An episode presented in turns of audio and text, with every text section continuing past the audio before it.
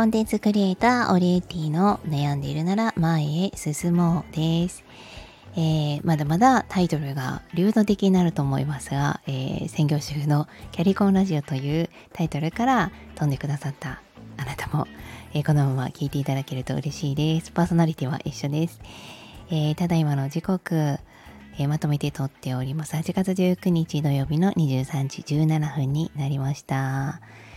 このチャンネルは私オリエティが仕事や子育て生活などについてゆるく配信していっております。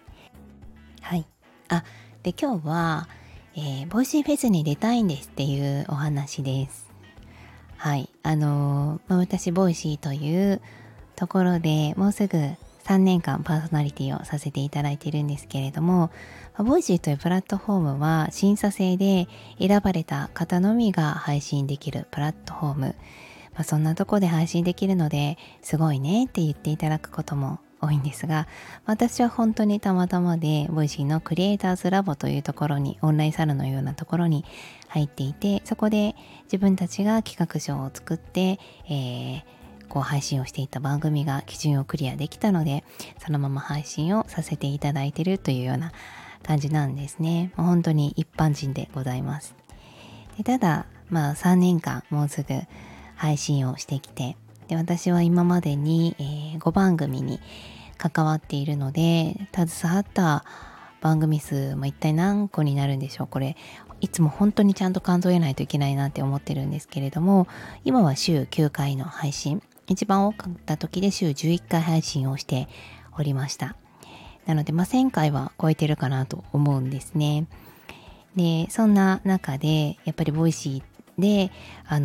さらに選ばれた方だけが参加できるVoicyフェスというものが、毎年ハロウィンの近くの秋に開催されます。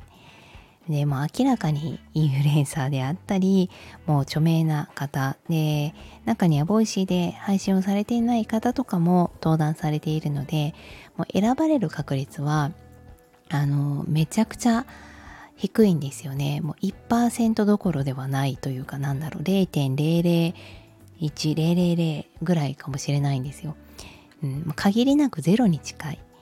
でそんなことは分かっているんですけれども、今回そのVoicyフェスのチケットを事前に購入できるというものがありました。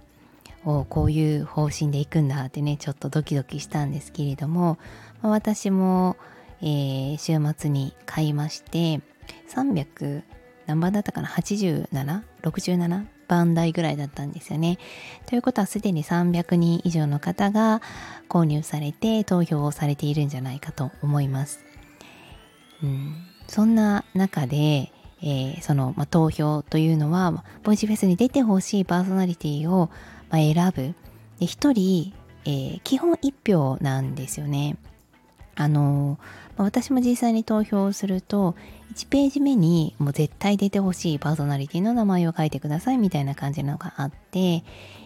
次になんかコラボ、この人とこの人してほしいみたいな感じのを書くところがあったんですよね。で、多分書き方は自由なのかなと思って、私は1ページの出たいというパーソナリティのところに自分の名前を書きました。でそれ以外にも本当にたくさん出てほしい方とかはいるので、その方々を次のページに書いたんですよね。でその書き方がちょっと適切だったどうかはわからないんですけれども、もちろんこのね、一般人のこんな普通の私がVoicyフェスに出れる可能性は本当に低い。ただなんか自分で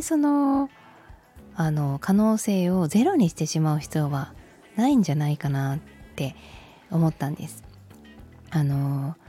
これもすごい出たいパーソナリティの方とかが周りにいて、でその方を出さすために多分周りこれ一致団結した方がいいと思うんですよね。でも